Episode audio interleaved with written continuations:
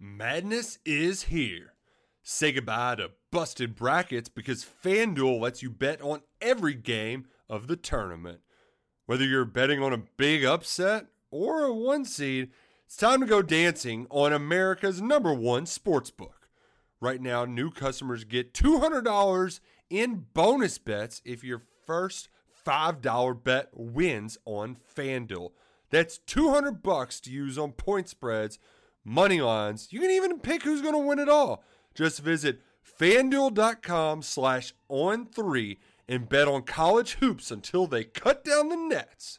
Must be 21 and older and present in select states. First online real money wager only. $10 first deposit required. Bonus issued as non withdrawable bonus. Bets that expire seven days after receipt. See terms at sportsbook.fanduel.com. Fanduel is offering online sports wagering in Kansas under an agreement with Kansas Star Casino LLC. Gambling problem? Call 1 800 Gambler or visit fanduel.com slash RG in Colorado, Iowa, Michigan, New Jersey, Ohio. Pennsylvania, Illinois, Kentucky, Tennessee, Virginia, and Vermont. Call 1 800 Next Step or text Next Step to 53342 in Arizona 1 888 789 7777 or visit ccpg.org slash chat in Connecticut 1 800 9 with it in Indiana 1 800 522 4700 or visit ksgamblinghelp com in Kansas, 1 770 STOP in Louisiana. Visit mdgamblinghelp.org in Maryland. Visit 1 800 gambler.net in West Virginia or call 1 800 522 4700 in Wyoming. Hope is here. Visit gamblinghelplinema.org or call 800 327 5050 for 24 7 support in Massachusetts or call 1 877 8 HOPE NY or text Hope NY in New York. Another Modcast. Welcome into the Auburn Live Show, the Modcast edition, plus one from last year. Got the whole crew here Jeffrey Cole, Keith. What's going on, fellas? Oh, not much, man. Just excited to finally talk about a real football game. You know. Hey, I can't hear anybody. Can y'all hear me? Yeah, we, yeah, we can Yeah. Yeah. Everyone can see and hear you. Can y'all hear me? Yeah, we got you. Hello? Yeah. Yeah. We, yes. I cannot hear anybody. What, do I have this muted or Can't something? hear. Sorry. Hey, we're getting the we're getting the uh, we're getting the kinks out here in week one. Let me, let me let me come back in. I think we should keep all this in, Zach. Should keep keep all this in. Yeah. Let's just roll it. Yeah, we're not going to Sure. edit any of this out for Jeffrey's sake. We're, we're going to just leave it all in. Keith's writing a story about to be up at auburnlive.com. All right, Jeffrey's back. Can you hear us? Yes, sir. I told Zach we're leaving all that in. Got you. Just going to leave it all in. Like, delay game, little false start on the first series of the season. yeah. Um, It all right, happens. well let's let's jump into this. Keith's writing a story. He'll be he'll be kind of in a minute, but uh, he's Hey, uh, going- have we started to record? yeah, we're recording. Damn it. So, so we're gonna leave it. We're gonna leave all that in for the fun of it. Um, yeah, we're going, man. Game week. Game week. Auburn Mercer. How you feeling, Jeffrey? Man, I'm. I'm ready, dude. Obviously, I was up late last night. I was up till like two o'clock in the morning with these 2024s. Um, so Yeah. Mercer Week. I'm excited about. I'm excited, man. You know, I'm sick of the off season. It's been the longest freaking off season I can remember. I mean, really, right? Going back to February with the signing class, signing day, the junior day, the failed coup. Just it was one thing after another earlier in the spring. Then you get to the summer, and it was recruits, you know, miss, miss, miss for Auburn. It was roller coaster of emotion for the fans. It was tough to kind of justify people not bitching.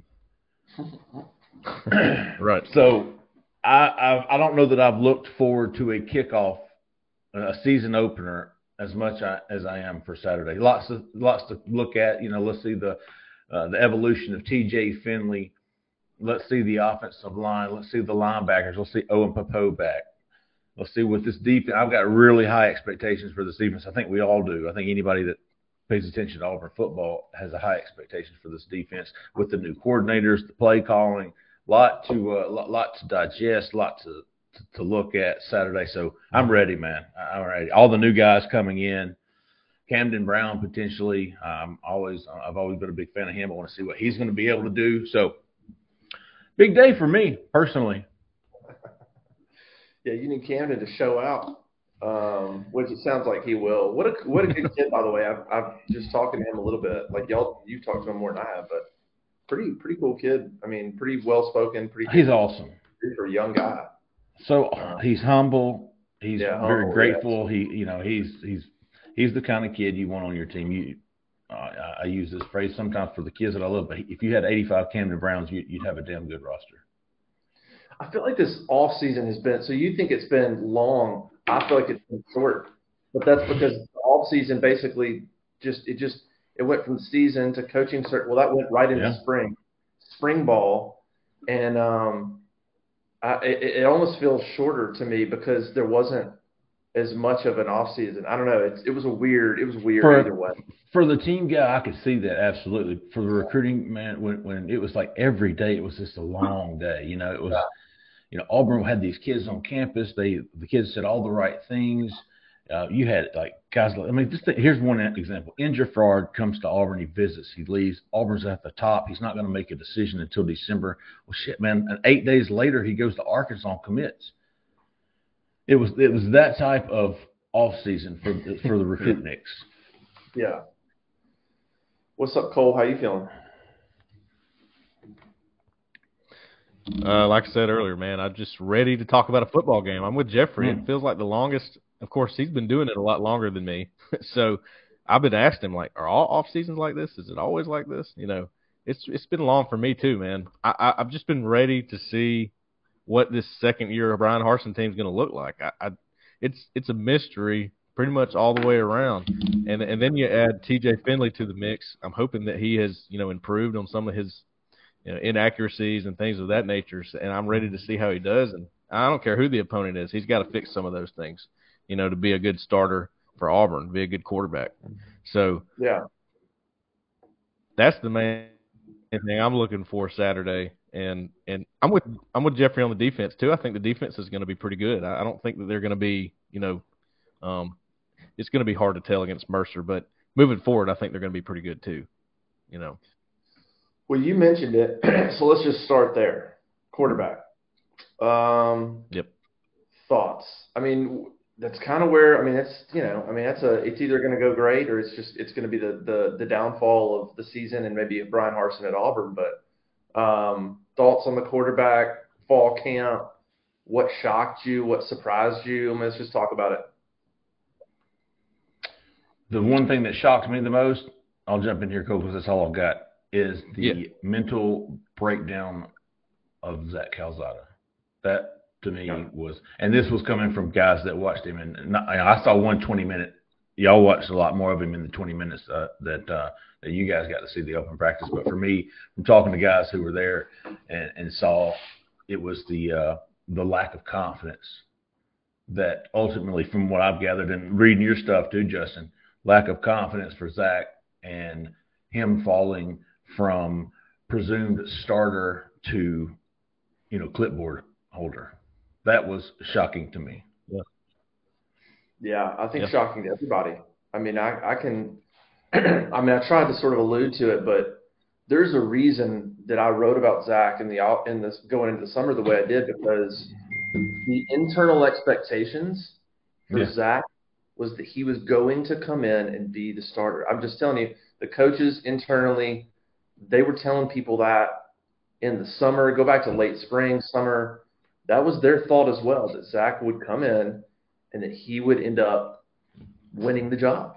I mean, it wasn't like they, I mean, they didn't bring him in for no reason. And so I think they're probably as surprised, maybe more so than anybody, that it went the way it did. it just he got off to a bad start. There's a lot of things going on there, but he got off to a bad start. He never he never recovered after that after that first scrimmage, and so but a lot of the stuff I think was was um, off the field, and I don't mean bad. I don't. There's he didn't get in trouble. I'm just saying preparation. There's things I think he could have done in the summer to catch up to TJ's command of the offense. And I you think he took things for granted? a little bit, a little bit. I think he got ahead of himself a little bit. Um, I think he's a really talented kid, and I think he just thought based on what TJ did last year. I mean, TJ wasn't great, so I think he thought he'd come in, he'd he'd be the better quarterback, he'd be the better passer. I think he undervalued just the understanding the offense and all the little things that Harsin looks for that TJ, to his credit, has kind of mastered. I think he I think he undervalued the importance of getting in the playbook and get doing all that. They weren't just going to give you the job because maybe you're the better passer, um, or your ceiling is higher. And I think he undervalued like all that little stuff. And he came in, and then the surprising part was he didn't he didn't perform that well the first week. So then it was a combination of not just mental mistakes, but the first week, first scrimmage, inaccurate. And that isn't going to get the job done. I think he was better as the camp went on as a passer, but he got himself in such a hole. But yeah, I do. I think he probably I think he probably took it for granted a little bit. I do. Hmm. You come in and you you're, you're pretty much in the mindset that you're going to be the starter. You take that and, and, and it affects you mentally when you don't prepare and perform that way. And then probably the I don't know if it was the emergence of Robbie Ashford, Ashford or you know a combination of the two of him and Calzada, but all I heard from about Ashford was man he's just so athletic. Now his consistency, his accuracy is not where you want it to be. Yeah. But he offers such a different threat to the defense than you know these other two guys. And and I wonder if Calzada thought, you know, TJ Finley's average. He was average at best last year. I just have to be a little bit above average to win this job. Yeah. And then Ashford was like, "No, big dog, you want yeah. to beat me too." Well, and not yeah. not to pile on, not to pile on Zach Calzada, who who you know obviously uh, I think Cole. I don't know if you were with me, but I got to talk to him a little bit before Big Cat Weekend, and you know he's the yeah. nicest kid in the world and is super friendly, holds himself well, just like T.J. Finley, just like Robbie Ashford, if we're being honest. But you know, Jimbo Fisher really, I don't know, did he put up much of a fight when he left? And so when he left Texas A&M, and so when that happened, you know, when he left A&M, or it just seemed to me like, okay, what what are people seeing in him that Jimbo doesn't see? And you know, we can criticize Jimbo Fisher for a lot of things, but he's had three quarterbacks go. I think uh, what uh, first round draft picks, three or four quarterbacks. So that that's his position. Now, yeah, obviously A and M quarterbacks haven't been great the last few seasons, but that to me was kind of like, well, if if this guy has everything, why would A and M let him? And I'm not saying he might not have left anyway, but he knew he wasn't going to be the starter at A and M. So I, I guess what I'm saying is that I, I think that I feel bad for Zach in a way because the minute he landed at Auburn, the hype train really started based off that Alabama game, and you know, mm. but he had been inconsistent in a lot of other games. And that that's not to say he doesn't have potential. I mean, QBs by and large are inconsistent. It's the hardest position to play, but I, I just kept going back to that. You know, he wasn't going to be the starter at A and M, and why would Jimbo let him get away without a huge fight?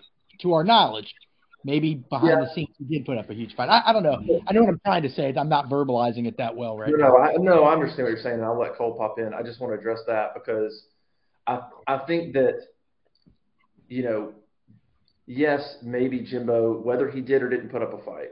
I think Zach wanted a fair opportunity there. He didn't think he was going to get it. Um, there's some things that went on there where he was injured and was willing to play the bowl game. There's some things that went on there internally too that kind of went into his decision to leave. But you know, take that out of the equation, even if he's even if Jimbo Fisher doesn't think he's good enough to, to start at Texas A&M, which I don't know that to be true. I just know that he didn't think he was going to get a fair shot. Whatever. He still he's still the Auburn situation is different. He still was looked at as talented enough to win the Auburn job. Like you know, sure, it's yeah, like, yeah. So I think that's where that's where it was a little surprising. And you're right, Zach's an awesome kid, and I want to make sure that people understand like Zach has a great attitude. His energy was fine. He's well liked in the locker room. It's not. This is. There's nothing about Zach that that's that's. He just was inconsistent out there and wasn't quite what he needed to be and what they thought he'd be to win the to win the job. But I mean, he's a guy that came in. He worked hard. The guys. I'm just telling you. I, I saw it firsthand. He had really good relationships with with those receivers, with those players. Tank Bigsby and him clicked real quick, so that none of that's an issue. Um, it just it surprised him. Now, if you ask Zach right now, he'd probably still say he should be the starter. Like he thinks that he did enough. He's disappointed as any quarterback would be, right? Like any quarterback's going to be disappointed in the in not winning the job. So, Cole, what are your thoughts on the whole thing? Um, well, I always go back to you know practice. Obviously, whatever Zach Calzada did at Texas A&M before he became the starter he didn't win that job there against Haynes King either, right? So he comes to Auburn, maybe a little bit on a high because he did beat out. He was the quarterback in a win against Alabama. He was the quarterback in a win against Auburn as well. He won that game. So you know maybe he was a little bit confident coming in, and and there's it's a cliche, but the whole chip on the shoulder thing with T.J. Finley, who's heard all of this press, heard about Zach Calzada, watched them go find two more quarterbacks in the portal to try to maybe beat him out eventually. Uh, you know, there's something to be said about a chip on the shoulder winning out. It's just it's just something about that attitude, and we know and we've heard that T.J. Finley is a good practice guy too. That's the reason why last year, you know, they didn't they didn't have a problem putting him in when Georgia State was, you know, when when Auburn was struggling against Georgia State. They put him in because they knew he was prepared and uh, you know, no problem transitioning to him as the starter when Bo Nix went down too. So we know he's a good practice player. He went out in practice, and and now uh, I don't know how you know, I don't know if there'll be a change if if he messes up you know quickly. Maybe they give him a longer leash. That's kind of what I'm curious about. If he comes back out there and he's throwing inaccurate passes, he's overthrowing deep balls, doing those things, they pull him back and they go, well, we know Calzada's done some good things in games before. Do we try him? We know Ashford's athletic. Do we try him? That's that's what I'm looking for with the quarterback position. It's not going to happen in game one. I don't think you're going to see. You know, you're probably going to see Robbie Ashford too. But uh, you know, going down the stretch of the season, do they do they start to evaluate that again? That's what I'm looking. I, I got a I got a question. It, you know, did we as analysts, reporters, fans, did we all put too much stock into one or two performances last year uh, for Zach at Texas A&M and maybe build him up to be more than what the big picture had shown, not just the small picture. Uh, may, maybe that wasn't fair to Zach as well, uh, because he had a lot of hype. Fans on our board. Uh, he was going to be better than Bo, uh, and maybe he will be. I mean, you know, it's not the story isn't written yet, but uh, you know, he came in with a lot of fanfare and a lot of hype, I think, and and sometimes that's not fair to the the young guy either. You know, they read it, they see it, they feel it, and maybe that feeds to yep. uh, subconsciously feeds to someone's overconfidence. And I'm I'm not saying that was the case here, but I, you know, so much was put into that one game, and you know, I, I don't know. I'm just trying to find. I think know, I think there's a couple of factors. Like I think the Alabama game is one. I think there was there was some stats that came out that were true. That there were a lot of drops. He he suffered from a lot of drops from A and M receivers last season, and that's true. He did.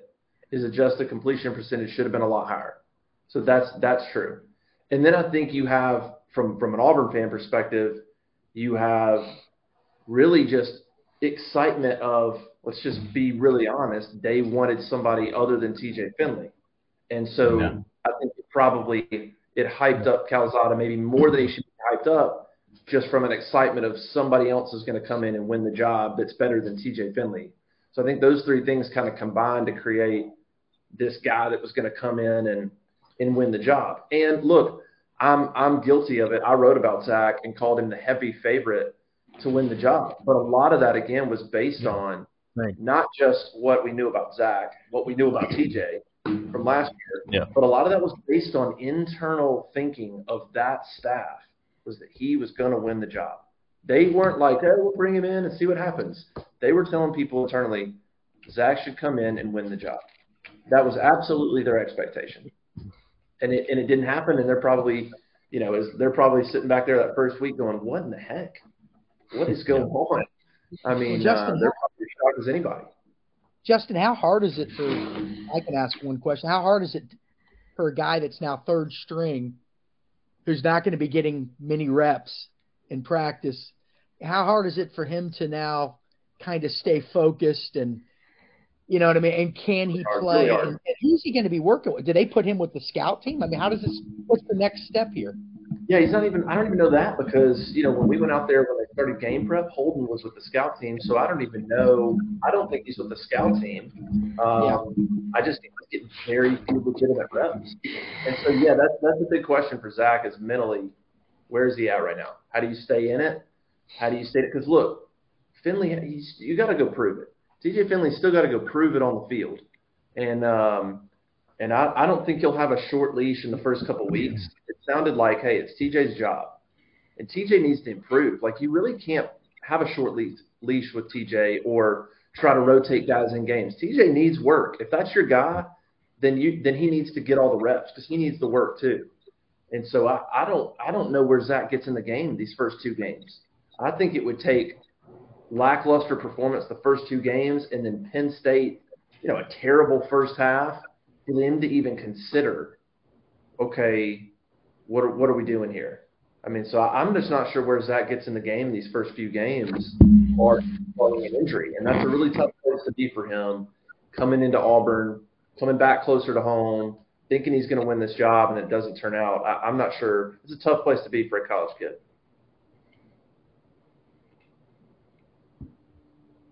Where do you? Uh, I'm like I'm like you now. Auburn's got to find the chemistry on offense before Penn State. I, am leaving in TJ. If TJ Finley's my guy, who he's been named the starter, I'm I'm riding him. I'm letting him. I'm letting him take some lumps, man. I'm letting him. The, he doesn't have a leash as far as I'm concerned, unless he's just tanking, and not in a good way with Tank Bigsby. Uh, I think J.D. Pickell from On Three said it best the other day. Is and I think we've echoed that sentiment on our shows as well so you don't need a quarterback to win you football games this year. Presumably, with the defense he has, you need a quarterback who won't lose you football games. And turnovers, as far as I'm concerned, that's what I'm watching. I'm watching interceptions. I'm watching fumbles. I'm watching. That's that's what I don't need my quarterback. I, what I don't need TJ Finley to do to allow us to win football games. Manage the manage the game. Don't turn the football over. it's okay to punt with that defense, it's okay to punt. Just don't lose me the game. I, am actually going to take a different approach. I, th- I mean, maybe I'm the dumb one here, but I, I actually think they do need him to to kind of rise and and and and be that hero because you know I'm looking at that Auburn offense the last few years and I'm just not seeing a lot of big plays. I mean, I see a lot of good individual talent, and as good as Tank Bigsby is, he's not a guy that rips off a lot of 70 yard touchdown runs. And and the receivers, yes, I hear behind the scenes that the, the staff is excited uh, that they have a lot of potential, but there haven't been many big plays produced by those guys yet. Not a lot of long catches, and I don't think you can go 80 yards in 17 plays more than a few times in an SEC game and expect to win. I think you need big plays, and to have big plays, I think the quarterback is going to have to step up and play a level or two above uh, maybe than just a guy that's a game manager. I don't I don't think a game manager I don't think a game manager is what wins Auburn games because we don't know how good the defense is going to be yet. Maybe it'll be great, but I don't know. But even if it is great, you're playing some pretty good offenses that even against a great defense can score 20 to 25 points, which means you've got to put points on the board. And I just don't think handing off and and and having uh, a guy that's not dynamic at the quarterback position is going to win you any of those big games. And Auburn needs to start winning those big games again. So maybe I'm looking at it the wrong way, but I think, and I think TJ's capable of this. His arm, the arm talent is there. There's no question about that. And if he and, and he's clearly going to understand the offense better than he did last year. He got in late last year. He wasn't even there for spring practice, if my memory's correct. So he's got that knowledge, and now I think he's got to really he's won the job. So he's done that part.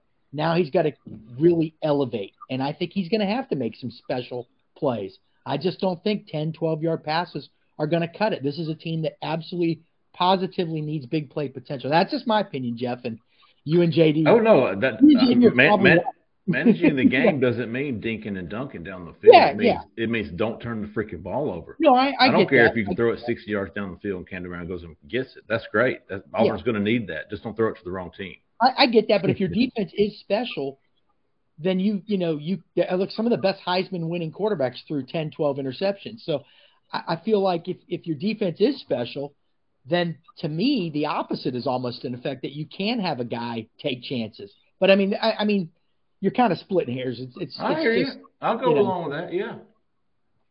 I oh, want to see a happy medium. I mean, there's a happy medium. Like, no, TJ is not going to be expected. Don't he doesn't need to throw for 280 a game, but he but he can't throw for 160 a game either. Like, yeah, there there's, you go. Some, there's somewhere in the middle of of yeah. managing the game, but hitting. I mean, last year the bowl game comes to mind. Listen, I mean, you, you, don't don't don't don't perform like Casey Thompson did for Nebraska and throw for 354 yards on Yeah. 59% completion rate.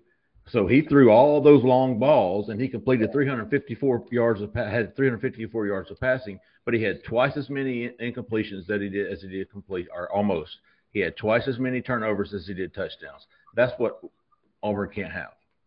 Yeah, I and agree with Harsin that. put up with that. I mean, th- th- there's the first thing Harsin's telling him is throw it away. It's okay to punt. I mean, that's how Harsin thinks.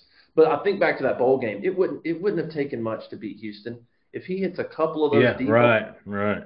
Yeah, they win the game. I mean, they they were leading that game in the fourth quarter, and there's Yeah. a couple of passes I remember late on open receivers that if he hits a deep ball, it's a touchdown. I mean, just hit a couple of those, and Auburn wins that game. Like he's not going to be asked to do a, a ton, but he's going to have to hit a few of those big those big plays. They're going to have opportunities. That was what Bo struggled with too. Remember how many open deep balls Bo, Bo Nix overthrew? Yeah, Hey, when I Yeah. when I think of playing conservative football, I think Yeah. of that second Yeah. half against Alabama, though. Yeah.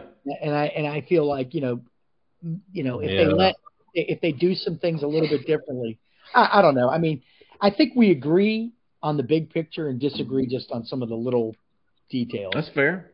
there's also like a whole bunch that we don't know.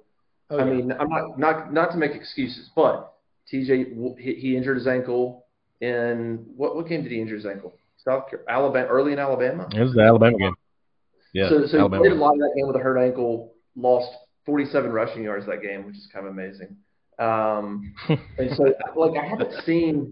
I don't know what Finley like. I don't know what a Finley healthy Finley experienced new offense. I don't know what that looks like. I'm kind of curious to see Right. does he look any different. I, you know, from what I'm told, he completed about 60% of his passes in fall camp, which is what basically what Calzada completed. Um, he also he, he took the most reps. He threw the most passes of any of the quarterbacks. So because of that, he had the most touchdowns. He also had the most interceptions. He was sacked a decent amount of times. And these are all fall camp stats. That, um, but um, I don't know. I'm curious to see and see see what he does. People have made some stuff about him scrambling. I I don't know. I mean, is he is he athletic enough to scramble? Yeah. I don't think that's I don't think that's what Auburn needs him to do.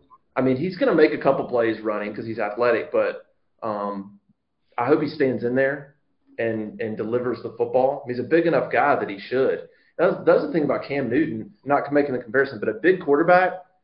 There's there, you know, when you're that size, man, you really honestly shouldn't worry that much about the rush. Just just standing there and deliver the football, and it could be an asset. But I don't know what it's going to look like with him and Eric Kiesau calling plays. Like, there's a lot of this that we can't that we can't anticipate because it's all new.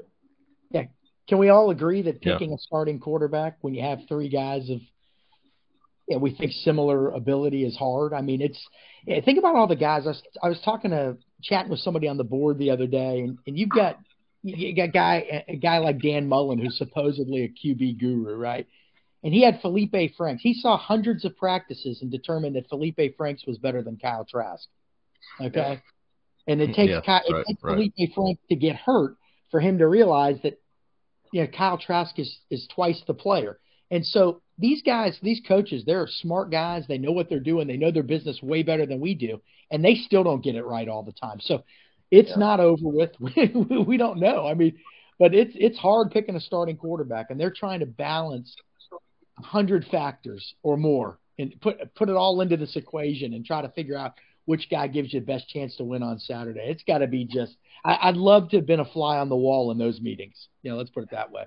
Oh and yeah, it says something that it Definitely. went so far. I mean, it says something that they didn't name the guy, and that you know, I mean, I would have thought that they were going to name somebody sooner, and, and they pushed it and pushed it and pushed it and just named a guy right before game week. So I, I think there was a little more thinking that had to do. I think that they had to do a little bit more thinking behind the scenes of how's this going to work and who should who should, who the guy should be. Mm-hmm. So here's the question: Can they? What can they be on offense with Finley and Ashford mixed in in packages? Kiesau calling plays, which I think is another thing that's not talked about enough that I'm interested to see how that works. I mean, I I don't know what kind of play caller Eric Kiesau is. I, have no clue. I mean, eh, Harsin's going to be involved in some degree. Like, I don't know how that's going to work. Um, but what kind of offense do you think of Finley? Finley takes 90% of the snaps. Mix in Ashford. Can that can that beat Texas A&M? Can that keep you in big SEC football games? I mean, is that a good potentially? Is that a good mix? Is that a good combination?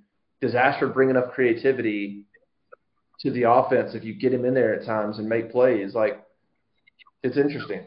I, I'm I've, I have no idea what the answer is. I'm not confident. I'm not really confident in any of that, by the way. Like any of that working. I'm I'm very much a wait and see kind of. I can be cynical at times. I, I just I'm not confident in any of that working really well at the moment. No, I'm not either. I'm not. It, Jeffrey said it a bunch of times on the live shows and, and whatnot that two quarterback systems are irritating because it's just it seems like a guy. You know, you need time to give a guy rhythm, get into rhythm throwing the football, and if TJ Finley's your guy, stay with him. You know that. And at Auburn, you know, if you've watched Auburn over the years, you've been burned by the two quarterback system a couple times where it's not working and, and messing up the flow and, and everything of the offense. So I am cautious about a two quarterback system. I don't I don't love that thought. I don't But think the two guys are so drastically different. No, no, yeah, Like- I- I'm not saying it would be. Just if they did throw I Ashford in one- for packages yeah. and that, Yeah. yeah. I, I the don't- only I reason mean, I don't like I them is they don't work. that's, that's the only thing I don't like about them. They're fine if they work, Yeah, Yeah, or at least in my expe- right. in my experience, they don't work. They don't work at see, Auburn.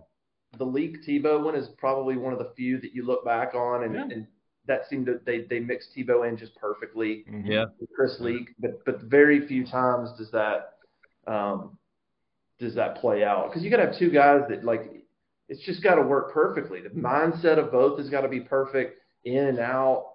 I mean, it's just that's a very difficult thing to do. Very difficult thing. Well, who was uh, was it? Chris Todd and Kodi Burns. Who was Kodi?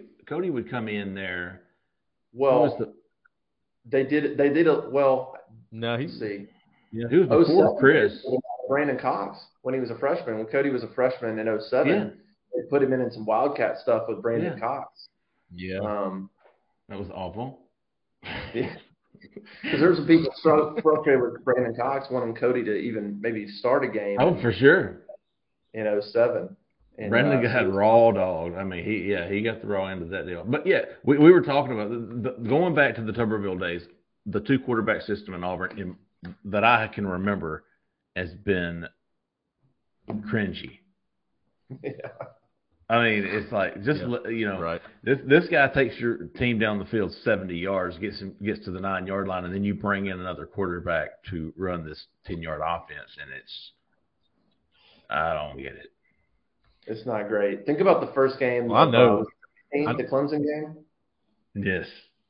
Yeah. Oh gosh. Yeah. How many guys played? I wasn't going to go there, Justin. Like Fourth. the dumbest things I've ever seen in a football game. Yeah. If you're counting, if you're counting Chandler Cox, it's four, I think. Yes. But yeah, Now, if you- reason, if you wanna put Ashford in- play, I mean, Go ahead, Cole.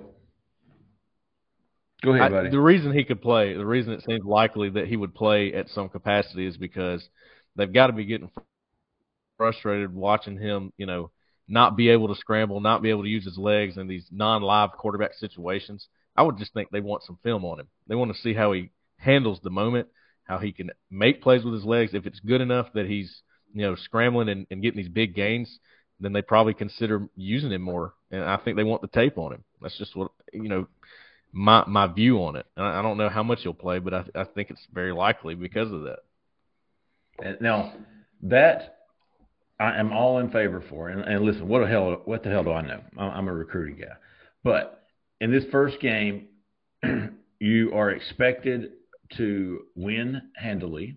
Vegas has got the line, I think, at 31 and a half last I checked. Yeah.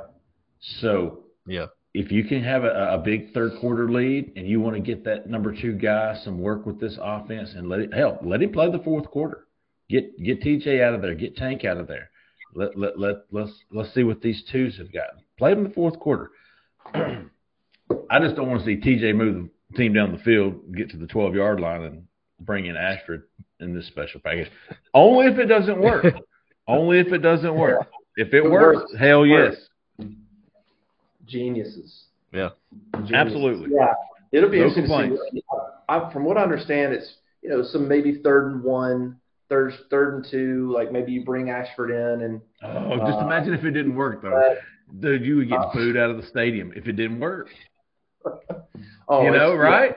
There's a there's a yes. there's a thin line. If this quarterback thing doesn't work, if Finley's just eh, if he's not great and Calzada's sitting over there, uh, yeah, there's a there's a, there's a thin line on this thing on on on the on the leash there. But he's gonna he's gonna stick with Finley like he's good. He's, he's he has to. I mean, if that's your guy, he's earned he has it. To play, he has to play all these snaps because he needs them. You you just can't. Absolutely you can't use. I mean, it would be unfair to Finley in all in all reality. If let's say you, you play these first two games and you try to fit all these quarterbacks in, Finley's going, hold on, I won the fall camp battle, and now the game starts, and we're still doing the battle thing. Like we're, I thought I won the job. I need the reps. That's it's right. got to stop at some point, and you got to go until it's disaster. Like last year against Georgia State, Bryan Harsin had no choice. Bo was playing terrible. He was making bad mm. decisions. Mm and he and he he had he didn't want to pull Bo Nix. Bo Nix was the best option they had to win the game, but he he didn't want to pull him, but he had to. He had to make a change, and he put Finley in there. Yeah. Somehow Finley led that drive, which is still kind of amazing. Um, and Bo was pissed. I mean, Bo yeah. was pissed. It was a it was a you know they had to talk about it after the game internally. Like they had to have a conversation because Bo let his emotions get the best of him, and um, and it was it was an issue. But I, I think it would take that kind of dire circumstance to like San Jose State. They're down. They're losing that game, and and, and Finley's just playing horrible. And and maybe Ashford's played a couple of drives and done nothing. Maybe you you think about Zach, but it would take it would take some pretty dire circumstances, I think, for Zach to get in the game, for, or for Finley to not be 100% the guy. Lucky Land Casino asking people what's the weirdest place you've gotten lucky? Lucky? In line at the deli, I guess? Aha, in my dentist's office. More than once, actually. Do I have to say? Yes, you do. In the car before my kids' PTA meeting. Really? Yes. Excuse me, what's the weirdest place you've gotten lucky? I never win and tell. Well, there you have it. You can get lucky anywhere playing at LuckyLandSlots.com. Play for free right now. Are you feeling lucky? No purchase necessary. Void where prohibited by law. 18 plus. Terms and conditions apply. See website for details. Yeah. Man, I, I I want my starting quarterback to be in a groove to have the chemistry with yeah. that offense by the time yeah. Penn State comes around, and however many reps, however many snaps, however many drives that takes between now and September the seventeenth, sign me up. Yeah. Like I'm not worried about Robbie Ashford mm-hmm. getting snaps. I'm not worried about Zach Calzada's feelings being hurt. I need yeah. my quarterback who won the damn battle to be ready to go when Penn State comes to town. Yeah, I think that's the attitude. I think that's the attitude. What if Finley just comes out and is just like, just throwing darts? What if he comes out and it's like seventy percent first two games, and I mean, I'd be surprised. I mean, it'd be it'd be it'd be cool to see. But man, what if he comes out and, and, and is just firing um, passes all over the field, and looks great, and I don't think we'll know anything until Penn State, but it sure would be Sure. something for his confidence to come out and, and execute this thing for the first two games. Yeah. Get the doubt, get the fans back on your side, um, and roll into Penn State with a with a ton of confidence. I mean, didn't uh, isn't this the same Mercer program that almost beat Auburn and Jarrett Stidham's first couple of games? Yeah, they came in. What year was that? Yeah. Was that 18? And yes, and and the San Uh, Jose State in, in the same San Jose State program that handed Bryan Harsin his last loss at uh, at Boise State. I think there are a couple interesting games. I mean, I don't know how much you you think how much can you learn from these games, but you know, if you lose them, you can learn a lot. you know what I mean? Like, I don't. I think that Auburn's got to be mentally prepared for these games. I think they'll be exciting for fans too because there's there's so much newness with the team right now. But I, yeah, I it agree. was, uh, yeah, I, it I was agree with 24 to 10.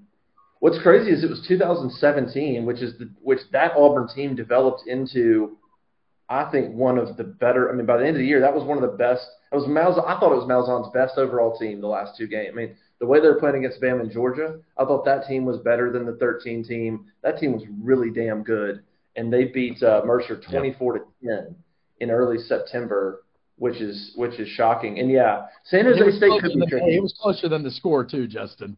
Yeah. So San Jose. State's they're picked well. I mean, they're picked down the the uh, Mountain West, but but the way Auburn is, the offense. I mean, we don't know if Finley Yeah, comes out and doesn't play well, and that offense isn't clicking. Could those games be close? Could those games be in the third quarter where you're sitting there like, uh, guys, like if we don't make some plays, like this is kind of still a competitive ball game. I, that'd be scary. It's a scary thought against Mercer. I don't care. Right. Mercer or whatever, but that's a scary thought if you're Auburn with this schedule. If you're in the third quarter against Mercer and you're in a legitimate ball game, that's that's worrisome. That's going to be really really it is. worrisome. It, it is because we don't know the patterns yet of Bryan Harsin teams. In other words, with Gus, with Yeah. Gus Malzahn teams, we knew they were slow starting teams.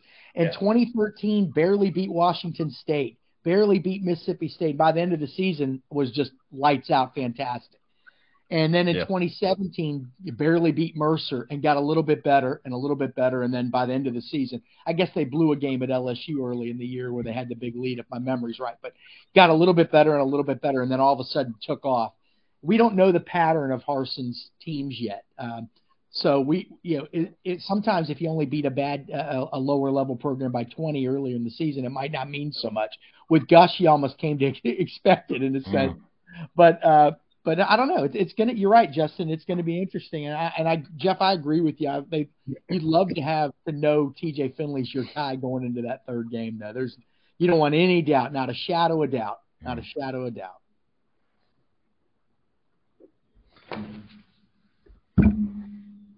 I, I'm with you guys on that too. Uh, the Mercer team, and I've broken them down. You know, done a couple um, breakdowns of what they do offensively, defensively. Put up 600 yards of offense on a team that's usually a pretty good opponent for them. Who was that, Um, Cole, last week? defense held them under three. Morehead State. Morehead State.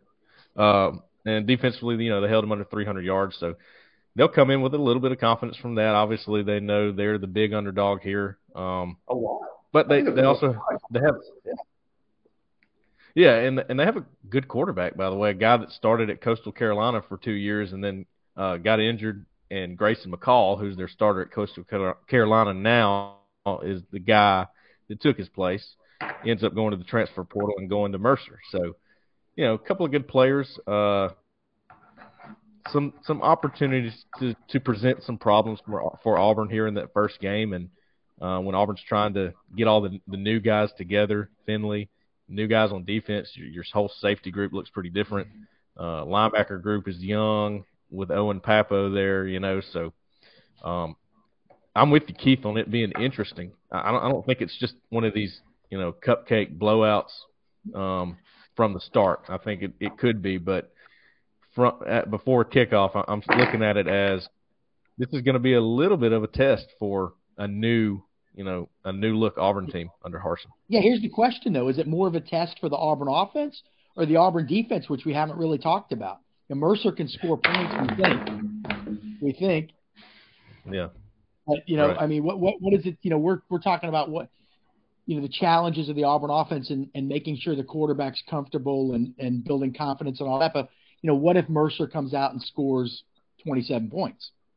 You know, what does that what does that mean? So there's a lot. Of- I mean, if that happens, that's a whole that, and then yes, we have a whole different conversation that we need to have. Not happening. If Not that happening. if that defense with that defensive line, if they come out and give up 27, um, then then then yeah, that's going to open up a whole other conversation about the defense. I mean, well, what, I guess what's a, what's a win for the Auburn defense this weekend? You guys think? Uh, um, 14 or less. Yeah, yeah. I think so. 14, 17 or less. I mean, and, and, and it depends on the Auburn offense. If the game's out of hand, how many guys get in on defense? Do they get to the point where they could play? Um, you know, do they get to the point where they can play? Um, do they get to the point where they can play third stringers or whatever? Um, or you know, how does that how does that look? But if you're Auburn's defense, and you, first of all, that group that group better be pretty damn close to elite if if they're going to try to exceed expectations this year. They don't have to be Georgia last year. I'm not saying that, but you you better be a top 15 group nationally if you're going to exceed expectations. A plus this year, that group has to be there. The offense is the offense has got a ceiling. We can talk about T.J. Finley all we want, how maybe he's going to be, however good he can be, whatever. There's a ceiling to whatever that offense is going to be able to do this year the defense can be a lot better. The defense is going to have to live up to that. And yeah, uh, Mercer, 17, 14, 17 points. The defensive line of Auburn, if they can't go out against FCS and just dominate the line of scrimmage and just Yep. make life hell for a team Yep. like Mercer, then they're not the group we thought they were. Colby Wooden could be a first round pick. Derick Hall could be a second round pick. Marcus Harris is going to play in the NFL. Eku Leota is going to play in the NFL. Um, if they can't Jones. come out, Jason Jones, if they can't come out and own the line of scrimmage against Mercer to the point where those are guys like we just can't do a whole lot, then then I think we have a, a much different conversation on our hands. I actually I- think it's, so Go ahead, Cole. Cole. I'll real quick. The Yeah. 14 points is at the end of the game. I think the first team defense by the end of the third quarter, one score or less. Yeah, I think it's a good thing that Mercer scored all those points last week Mhm. because when you're playing an FCS opponent, you might kind of just cruise right in there mentally. And so they scored all those points, and that's an, a little bit of an attention getter. And these guys don't want to be embarrassed. They don't want to be embarrassed. So I think the focus Yeah. ratchets up a notch or two or three. And so you're right. You guys are right. I think I think yeah. Hopefully, you're going to see a, a just a dominant performance from the Auburn defense. There's always those first few series that take in. There's sometimes a little bit of an adjustment period, but um, but yeah, I think that the fact that uh, Mercer did all that last week, and again, it was against Morehead State, but still, if Mercer wins that game 28 to 14, you, nobody's even talking about them. Well, now people are talking about them. They're thinking about them. Hey, are they? Could they score against Auburn? And so I think that that's uh, that wakes you up a little bit and uh, probably helps with your preparation and focus, which is hard. It's hard against those FCS teams when you're Auburn. Uh, there's no question because we've seen Jacksonville State and right. Mercer almost go into Jordan Hare Stadium and win. yeah. The only thing I'll say about that Mercer game a couple years ago is uh, that was I think it looks like that was maybe three weeks into the year. Um, I don't know who Auburn played to start that season, but it could have been a deal where you're playing a team like Mercer three weeks in versus game one. Game one with this team, with this mentality, that the, the, the, they know that they're picked last. I think there's a different attitude coming in week one of just I don't care who you put whoever out there, I'm fired up. I'm going to treat whoever you throw out there like Alabama. It's game one, and hopefully that that changes their mentality a little bit versus playing in week three.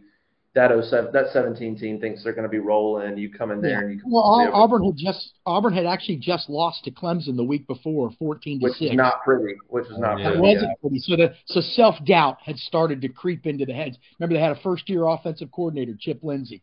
Oh, Didn't look great really in the opener against Georgia Southern. Uh, Yeah, they won that forty-one to seven, but wasn't wasn't anything special. Go to Clemson, Stidham gets sacked. I don't know, Like thirty-three times or whatever it 12 was. times, I think. A lot. Self doubt, offensive 12, line uh, struggling, new quarterback hadn't found his groove yet. First year offensive coordinator trying to get on the same page as Gus, but still, still that game that game could have gone either way with with you know ten minutes left in the in the fourth quarter. And then what? Like a week or two later, they go to LSU and they're trouncing them. And then of course we all know what happened in that game. But how quickly that 17 team started to find their groove. Um, yeah, uh, defensively, and we don't talk a lot about defense uh, just because that line should be that should should be so good. I'm a little concerned about the linebackers. I'm not gonna be. I'm not gonna lie. I think Owen Pappoe is gonna have a fantastic season. Like Owen Pappoe behind that defensive line should have should just I mean, he should ball out. But I don't. I look. I like Cam Riley. I think. I mean, the kid looks the part, but he hasn't played a lot. Neither is Wesley Steiner. You got Asante coming in from North Carolina. So like beyond Pappoe, there's still a lot that I want to see from the linebackers. The secondary will be fine. There's enough good athletes there to. They're not going to lock anybody down. You don't have a Roger McCreary. You don't have Carlton Davis. They're, I don't think they're locking people down, especially not in this day and age. But they're athletic enough that I think they'll take advantage of some things that the defensive line does. I think they'll take advantage of some plays, maybe get some interceptions and things like that based on pressure. But the linebackers is where I'm not concerned. I'm not concerned, but it's just a group past Pappoe. What are you getting there? He can't make all the tackles, and so I'm curious to see can Cam Riley be that guy? Can he be that physical enforcer? That that I mean, can he can he develop into a stud? He could. I just I just don't know. I, I haven't seen it yet. Yeah, I have I have the same concern with the linebackers, just inexperience and and when those guys have been in the game, I've watched them real close, and you know Steiner I, I thought was going to be a, a little bit more of a physical presence, and he wasn't quite that until maybe the Houston game where he showed out a little bit physically, and uh, I don't I just don't I don't know how they're going to handle that with playing a lot more snaps and and being in pressure situations. I think defensive line, what you were talking about, Justin they're going to have a little bit more pressure on them because Mercer's sort of identity, at least in the first game, was we're trying to run the football. They didn't really throw it that many times. They had big plays throwing it, but they were trying to run it, you know, and had over 350 yards rushing or something like that. So the defensive line is, I mean, they have a clear size advantage over Mercer's offensive line. Mercer's offensive line averages like under 290 is from what I could tell. So definitely smaller you you got to win the line of scrimmage and help those linebackers get a little bit comfortable.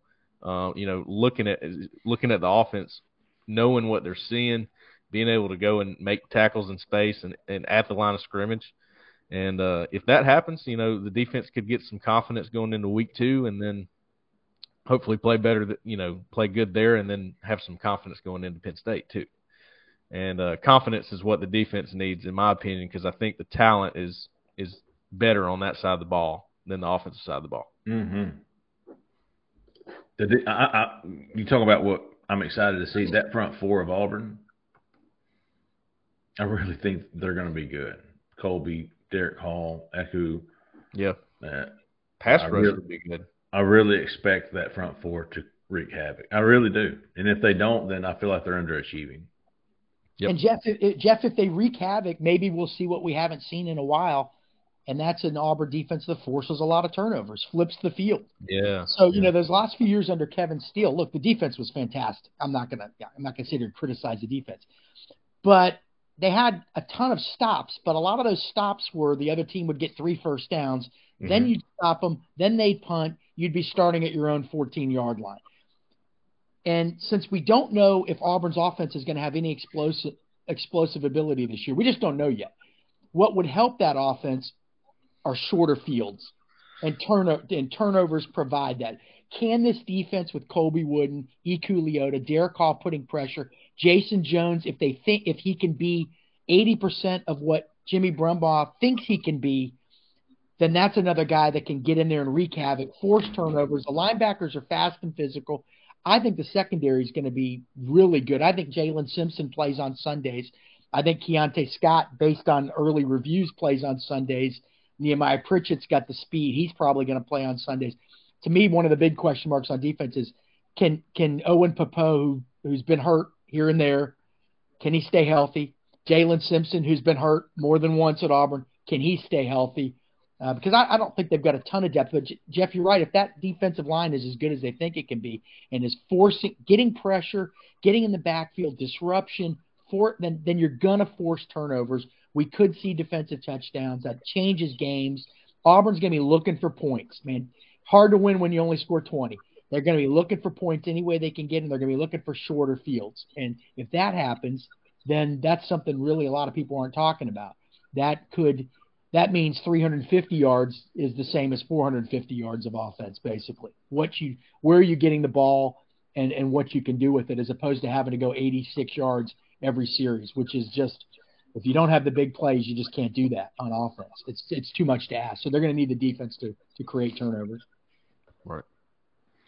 Man, our, this makes you ready. Like next week when we do this, we'll actually be talking about Yeah. real data. I, I Right. feel like Justin's going to put on that helmet and smash his head into the wall. I, And, uh, I, I need to see an or, orange face mask on that thing. I Yeah. know. I need to hit my, my boy up, Clint. I need to get an orange face. they going to wear the orange face mask this year? What do you guys think? Oh yeah, do it? yeah, yeah. White and orange. They'll they'll do them both. Uh, I, mean, I wouldn't be shocked I if he brings white out home. I mean, he clearly didn't didn't isn't worried about uh, what uh, traditionalists Tradition. think about that. So No, no. You know what they ought to, you know what they ought to do for Penn State? White helmet, no logo. Why they ought to just kind of do it, kind of just really throw Penn State for a loop there. You know what I mean? But you'd Did have to, see- you know, you'd have to practice any big helmet change. And Cole, you you played, but any big helmet or jersey change is, is a challenge. Remember Georgia a few years ago against uh, in the cocktail party wore uh, used the black helmets, so they look like Grambling out there. Well, Yeah. if you're not practicing with a black helmet, it's probably got to be a little bit of a mind bender trying to figure out where to throw the ball out there, you know, and and what are you running toward and all that stuff. So I, I don't know. Uh, Y'all think they'll ever do anything major with the helmet or just the face mask? Is that it? no, it's just the I, face I mask. just think it's the face mask, which I love the orange. I think the orange looks pretty cool. It's kind of a. I think the traditionalists are better with the orange because they actually used an orange Facebook at one. I mean, face Mhm. mask at one time. So What about the Yeah. Orange him bring top? it out against Penn State. Wear orange against Penn State. A- Any chance with the orange top making a comeback? I don't know. October surprise. I think those are ugly. Like I, I don't. I, everybody wants to see that. I don't. Like to me, it doesn't look good. But I just. Uh, I mean, who who is it? You, you look like UT Martin, right? Don't they have Auburn's basically exact jerseys, but they wear orange? Or am I wrong? Yeah, they're, Uh, they're pretty similar. Seriously, uh, orange jerseys with the white pants would look like shit. it would. It would. It would. It would look awful. Yeah. That's It's- why they're. That's why Auburn quit wearing orange, orange jerseys. it looked awful. I, God, I wouldn't mind seeing them wear the white on white every game if that was possible. I think that when Auburn like wears the all yeah. white, I, I don't think anybody in college football looks better than that. What they need to do is they need to wear white face mask at home and see how that looks, and then maybe maybe wear an orange one away and see how maybe that maybe that's what'll happen this year. Maybe they can mix it up and wear an orange one away one game and wear the white um, well, at home one well, game. When they've made changes to the helmet, they put the they put Pat Sullivan's number seven on the on the helmet. They lost that game, right? When Yeah. they did that, they lost yeah, that that's, game. that's the one. Yeah, Okay, I, I, love that helmet. I love what a tribute. the and then, but then they did face they lost that game. Then they did the white face mask at Penn State. They lost that game. Were there any other changes last year? I can't even remember. They wore orange against Ole Miss, they won, and then they wore Orange orange against against Alabama, okay. and they lost. But I think Alabama probably had something to do with that. Uh, yes. Um, so do you get super spi- superstitious at any point, or just a little stitious? no, just keep doing it. If you do it enough, then it just goes away. You just win, and you win some, you lose some. Yeah. You, yeah, you you don't. You don't make it a. Yeah. You Don't make make it it a a- special deal. Yeah. Yeah. Um, But so then you'll have looking- people What keeping black? score. What about black shoes? You think they'll go back to that? I love guys the like black that? The Black 04 with the O with the black see it. shoes and the black spackle. Is that what it's called? Yeah. Yeah, Oh, sure. the ankle tape. Spat. Yeah, they busted that out. The 304 looks strong. I said- Actually, I said spackle because I'm I'm redoing the back. they busted that out. Listen, they busted that out in uh, 2002 Penn State the bowl game. They busted out black cleats in that bowl game, and uh, against a, a really good Penn State team. And Ronnie Brown ran for like 180, and um, they beat a top 10 Penn State team. Um, that 2002 team did. Uh, I thought that was a good look. But the players love these orange cleats now. They have these orange and white ones now that they're freaking, they freaking love. Well, I mean, They, they're a good look these, this day and age, you're not going to see this day and age. You know, they're not just going to go with a solid black cleat. Probably they got to be flashy. That's the thing now. You know, I'm the youngest guy the here, but I- I'm a traditionalist. at least it's all the same. Back in the day, you would have like Auburn would be wearing like Russell jerseys. They'd be wearing like New Balance shoes. They'd be wearing like, you know, Nike underneath that they'd have to mark out or some shit. Like, Yeah. I mean, it would be they they were they couldn't figure it. They couldn't I'll- figure it. I want to see that next that next apparel contract when it comes out. I, comes out. I want to see Auburn. I want to see Auburn just kind of shock the world. No, pony, you know, something like that. Just, just, just totally something that that's nobody's thinking, and just Hey, say, hey, there's some real momentum behind Adidas in Auburn for real. Adidas. Go away from Under Armour when that I've thing's up. that Go. Adidas. what you do? You fly in Run DMC for the intro. You have them have them break Which it out. Adidas I think Adidas makes terrible football jerseys. I think like I think they suck. Like you, the way that the we're getting down a path, but uh, to me, like they're stretched. The, the- half the time, the names are like the letters are off. Yeah. I don't know. I've never been I've never been impressed with their with their football. Games. Yeah, that, Adidas, to me, Adidas and Under Armour have two. And and now, obviously, you're, as a school, you control what you want the jersey to look like. But a lot of the Under Armour jerseys have too many weird stripes in places that I don't think you need stripes. You know what I mean? I, I just I like the simple, clean look, and and that's why I love that Auburn hasn't let Under Armour designers just go nuts with with what they do.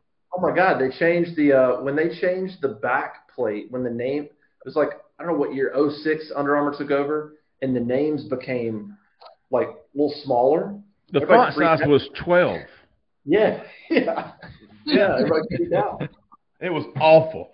It was terrible. So is it Justin? Is it kind of one of those things that you think that Auburn wants Adidas more than Nike because of the identity, you know, of Alabama being Nike already, or, or you know what I mean, or what? Or is it just a matter of money? What was you know? Could be, could be. I mean, it could be a Nike. Just hey, let's not let's not go Nike. It could be. I mean, but Adidas also could could I don't know.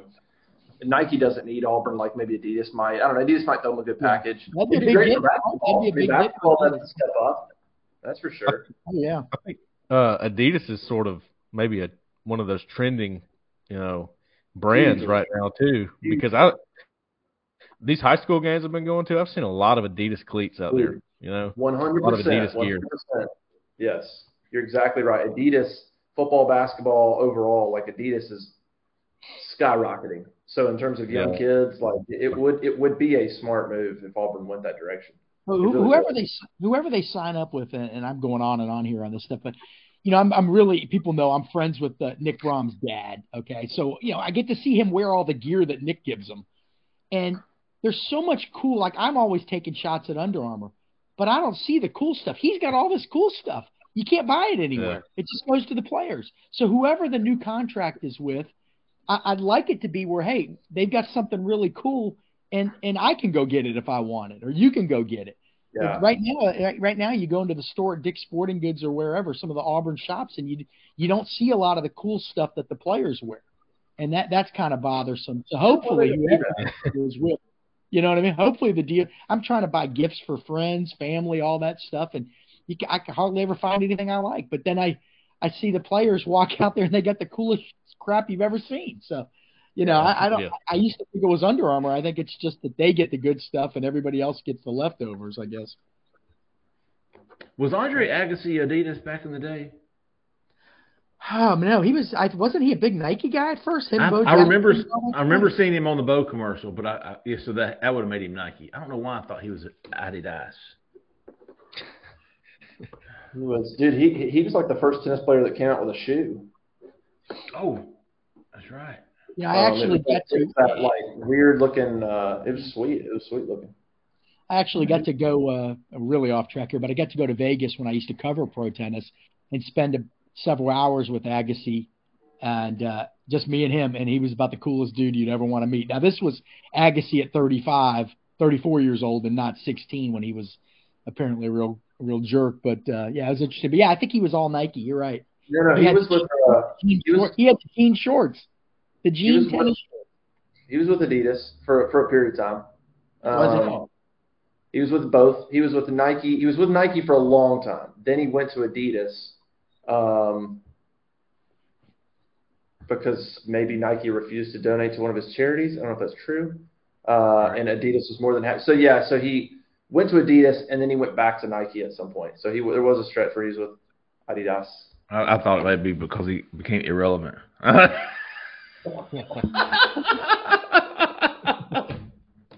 Yeah. I'm telling you, hey, Agassi was never irrelevant, and then he married Steffi Graf, so maybe maybe she I don't know who her shoe company was. Dude, listen, anybody that thought Brooke Shields was hot, did he marry Brooke Shields? Uh, he- did-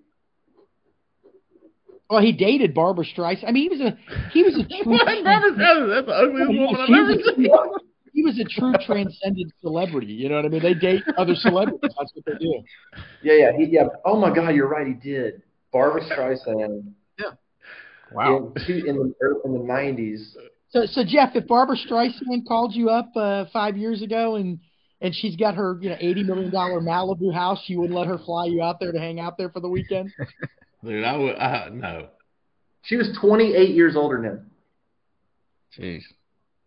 And I'm learning- He was I'm married learning to Brooke. Shields. He was married to Brooke Shields for three years, and then he uh, married Steffi Graf. Steffi Graf is. I mean, those are three ugly women right there. I mean, I'm just gonna tell you, in my opinion. Yeah, I don't, I don't get the Steffi Graf. Barbra Streisand. That's that's insane. I didn't know that. Jeez. Dude, that is a wall of shame right there. Well, I'm, I'm, I I'm going to go out on a you. lim- I'm going to go out on a limb and say there were probably a few dozen supermodels thrown in there too. You know, Married the super- Not according to his taste. No, I do. He's hiding the good-looking ones and then promoting the not good-looking. Mm. Mm-mm. Oh Well, man. anyway, anyway, Au- Auburn to Adidas. It sounds like it would be an interesting thing. I Was think it it's real. Pete Sanchez? Yeah. Now, Pete Sanchez has some damn good-looking women now. Pete Sanchez. Sampras. Sampras? That's what Who the hell is Pete Sanchez? Pete Sanchez was an amazing tennis player. Remarkable. One of the one of the greatest. he had, now, he has some hot models now. What about Fred Montana? Hey, you know who he was married to? Sampras was married to, um, what's her name? It, The she was woman in, uh, Happy- she was in Happy woman- Gilmore. Billy no, no, Madison. she's in Billy Billy Madison. Madison. Yeah. what's her name? Um, Brooke, Nah. Bridget, Bridgette Wilson. Oh yeah, yeah, Brit- yes. Yeah, it was in. Veronica it was in, uh, yeah, uh, Billy Madison. Yeah. Yes. Great, great character. Didn't like Billy. At, didn't like Billy at first, but then when she realized how rich he was, all of a sudden really fell in love with him. She, I guess, she saw him for his inner self as the movie developed. There. Oh yeah, right, right. Now Pete Sanchez. Yeah, Now Pete Sanchez. I mean, was, uh, I don't think Justin knows yet. Pete Sanchez. Is, no, I know you're. I know. I know. I know. I'm kidding. I was too. I, I really knew his name. Yeah, it was a joke. It was, it was an elaborate joke. Oh my Oh, god. my He Um, curly hair. do we need Yeah, to- that curly do hair. we need to do? Do- Do we need to do predictions here before we get out of here? Sure. All right. Auburn Mercer predictions. Let's do score predictions. I hate score predictions, but screw it. Let's just do it. Hmm. I got you. Um, who wants to go first? I'll go. I'll go first. I'll give you all. I'll go first. I'll take the bullet here. I'll say. Uh, I'll say Auburn wins this game. Forty to thirteen. No. Forty to ten. Okay. I got you 41 to 17. Uh, Mercer scores the late fourth quarter touchdown that just uh, enough to cover. 41 17. Uh, I will go 45-10. I'm thinking 10 for Mercer as well, Justin. That was my that was what I was thinking. But I'll go 45-10. Now, I have them at 10 too now. They're just going to score a late touchdown against the Okay. reserves. Yeah, right. Okay. I got a 44-16 Auburn. I think maybe one touchdown, maybe a few field goals. Well, no, Justin, weird scores, you know, come up, and so Yeah. You know Auburn maybe puts some backups in the game, puts the ball on the field. Mercer gets a, an extra field goal, something like that. So 44-16. We'll say. I'm I was thinking field goals as well with If 45. they go well, if they, if, if they hit, I don't remember what Coles was. If they go to mine, there's gonna be a lot of lot of upset bettors. Forty to ten. If somebody loses this bet by a point and a half, um, that's gonna be tough. So maybe yeah, no doubt, no doubt. Maybe forty-two to ten. Um, but yeah, I think it'll. Uh, who are you excited to see? Who's one guy that you're excited to see for Auburn, offense, defense, that you just want to see this first game? You just, we just want to see him in a uniform. You want to see him out there running, whatever it is. You just like you want to see this guy in action. I'll do, we'll do offense and defense. Yeah, I got yeah. two. I got two. Okay, go ahead. All right, my my two on offense is Tar'Varish Dawson. I, I, just want to see him. We saw like maybe three snaps of him last year, and, and now he's pretty much going to be a part of the offense. So I'm I'm ready to see how fast he is, if he's got you know his hands improved, all that stuff. On defense, uh, it's Caden Bridges. I've just heard a lot of good things about him, and he's taken over. Uh, well, he's he's sort of taken over where Smoke Monday left off back there. Maybe it's not the same exact position, but you know, taking over where he left off for so many years, three years playing there. I, I want to see how he steps in. Caden Bridges. All right, I'll go Tar'Varish Dawson on offense too, because again, I'm I'm trying to figure out where those big plays are going to come from. Yeah. Who's going to have you know who's going to have four or five 60, 50, 60 yard plays this season, and so I I want to see if he's you know can he be that guy or uh, just a guy that can make good yardage after catch like Ryan Davis was that that senior year, that last year, just fantastic. I think that was 2017. On defense, I'm going to say Jayson Jones, the defensive tackle. We've heard so many good things about him, but you know Auburn really didn't recruit him that hard out of high school. I I, I can't remember was he committed to Bama at one time, mm-hmm. and yeah, he uh, was. ended up at you know they kind of went another direction, I believe, and he ended up at Oregon and there were concerns that he was maybe too tall to play tackle. Could he? Could he? Not that he didn't have the athleticism, he did, but could he keep his pad level low? Could he be disciplined? Was he tough enough physically? Was he tough enough mentally? He didn't start at Oregon, and yet he's got a lot of people thinking he's going to be really good. So yeah. that's the kind of guy that if, if Auburn's going to be what Auburn can be, he can't just be a guy. He's got to be the dude. He's got to be a dude. Okay, of course. Those are my two guys. I'll go Camden Brown. I got two guys that are uh, second teamers, but I, I, feel like they're going to get a lot of playing time. Camden Brown on offense. You talk about Keith, that big play wide receiver, uh, that red zone 50-50 guy that can go up and get the ball. Uh, I think Camden Brown provides that for Auburn. A lot of good stuff from Justin. I've, I've heard him, you know, in practice and, and, and insiders. Uh, I think Camden Brown. Hell, he's a true freshman and he's in the two deep, if I'm not mistaken, in the top six. So I want to see Camden Brown and I, I love the kid. I'm a big fan. So definitely him. On defense, I want to see Keionte Scott, another second teamer, but I feel like he's going to get a lot of playing time. I want to see how good he is because, man, like he said, we've heard rave reviews about this kid who's only been here for what three weeks. Yeah. Yeah. And and and he's in the two deep. That's yeah. impressive. Yeah. So I want to see what the, I want to see what the fuss is about with Keionte Scott. I want to see Camden Brown live up to what a lot of people think can be some high expectations for him. Yeah, those are two good picks. Yeah, Scott's the backup corner. He's prob he, he might be the backup nickel, and he's the backup punt returner. Um, shows you yeah. kind of athlete he he he is. Um, yeah, we talked to. So by the way, Jayson Jones, real quick, I didn't follow his recruitment. He was asked. We talked to him earlier this week, and I won't say who. He was asked to talk about how he ended up at Oregon and he said, um, he said, well, can you rephrase it or something like that? And the guy was like, and the person that asked him the question said, you know, what what what took you to Oregon? What was the journey? Why why did you end up going to Oregon? And he didn't want to talk about it.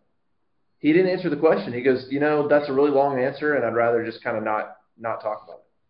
Yeah. And hmm. I didn't know because I I was out of the game a little bit, so I I didn't know what that was about. And of course, Keith, you just kind of hinted at it. Whatever happened, it was just an interesting answer. He didn't really want to go in, go into it. So I don't know if yeah, he, that's surprising. That's surprising. He's a pleasant guy to interview, man. Yeah, he really is. I like him yeah. a lot. Yeah. That so tells me that that he didn't want he didn't want to lie to you, but he didn't want to go through the real truth of it all. And I yeah, whatever that. it was, whatever it was, yeah.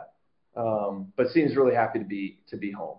Um, I would go offensively. I would go. Um, yeah, I want to see Dawson. I'll just to be different. I'll say Koy Moore, um, and let's let's see what he's all about. I think he's. If you just put the receivers on the table, and just pick a guy for for one season or one game right now, I might pick Koy Moore. Now, if you told me pick a guy I'd like to start a career with, mm, Camden Brown maybe, but um, but Koy Moore might be the best receiver right now, like all around best receiver. I'm curious to see Yeah. what he does, how they use him. You know, can he get down the field? Is he a deep guy? Is he an over the middle guy? He's going to be used some on some jet sweeps and stuff, so he's got really good speed. So I want to see Koy Moore like what what he can be for that offense, and then defensively, um, let's go. Let's I don't know. I mean, I guess Caden Bridges is a good one. I'll say Cam Riley. I just want to see a 6'5", 6'4", 230 pound linebacker playing like that. I want to see him play like his size. I want to see if that dude's, you know, wreaking havoc. If he's if he's coming up and, and, and impossible to block, and um, is he is he good in the pass game? Is he is he covering running backs or tight ends? I want to see what that guy's all about because, um, man, if if he can if he can be what that, at that size, if he if he can keep developing, like how good could he be, and what could he bring to a defense at that with that ability? So we'll say Cam Riley and and Koy Moore for Cool. me. Yeah, I like I, li- I like the Cam Riley.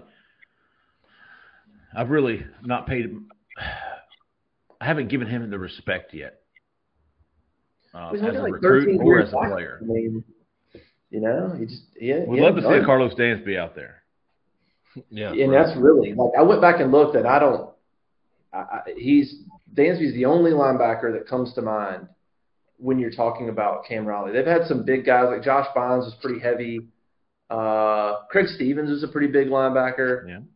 Um, but but but really, Dansby's the only comparison height and height and weight wise. It's really just Karlos in probably 2003 when he had bulked up. Um, they haven't had anybody like anybody like Cam since since then. So that'll be interesting to uh, to see. All right, I think it was the first good modcast of the season.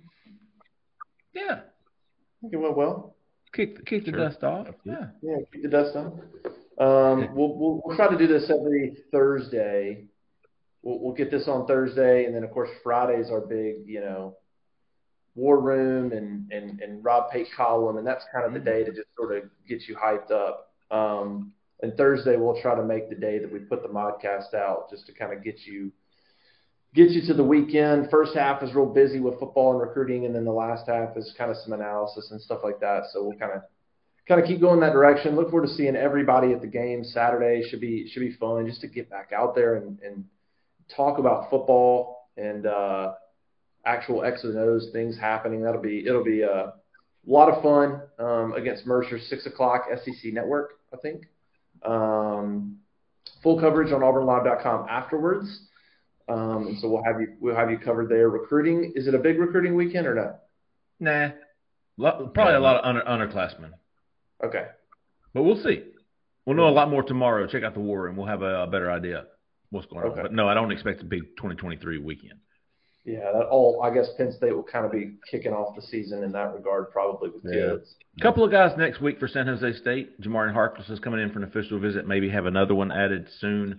Uh, but another one, it, it's, it's kind of on the upper tra- trajectory. Mercer's going to be kind of flat. San Jose State's going to be a little better, and then Penn State's going to be a blowout. Yeah, makes sense.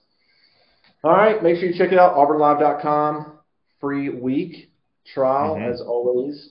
Um, come join the community, and we'll be back next week with another podcast. See ya. Madness is here. Say goodbye to busted brackets because FanDuel lets you bet on every game of the tournament. Whether you're betting on a big upset or a one seed, it's time to go dancing on America's number one sportsbook. Right now, new customers get $200 in bonus bets if your first $5 bet wins on FanDuel. That's 200 bucks to use on point spreads, money lines. You can even pick who's going to win it all. Just visit fanduel.com slash on three and bet on college hoops until they cut down the nets. Must be 21 and older and present in select states. First online real money wager only. $10 first deposit required. Bonus issued as non withdrawable bonus. Bets that expire seven days after receipt. See terms at sportsbook.fanduel.com. Fanduel is offering online sports wagering in Kansas under an agreement with Kansas Star Casino LLC. Gambling problem? Call 1 800 Gambler or visit fanduel.com slash RG in Colorado, Iowa, Michigan, New Jersey, Ohio. Pennsylvania, Illinois, Kentucky, Tennessee, Virginia, and Vermont. Call 1 800 Next Step or text Next Step to 53342 in Arizona 1 888 789 7777 or visit ccpg.org slash chat in Connecticut 1 800 9 with it in Indiana 1 800 522 4700 or visit ksgamblinghelp.com com in Kansas, 1 770 STOP in Louisiana. Visit mdgamblinghelp.org in Maryland. Visit 1 800 gambler.net in West Virginia or call 1 800 522 4700 in Wyoming. Hope is here. Visit gamblinghelplinema.org or call 800 327 5050 for 24 7 support in Massachusetts or call 1 877 8 HOPE NY or text Hope NY in New York.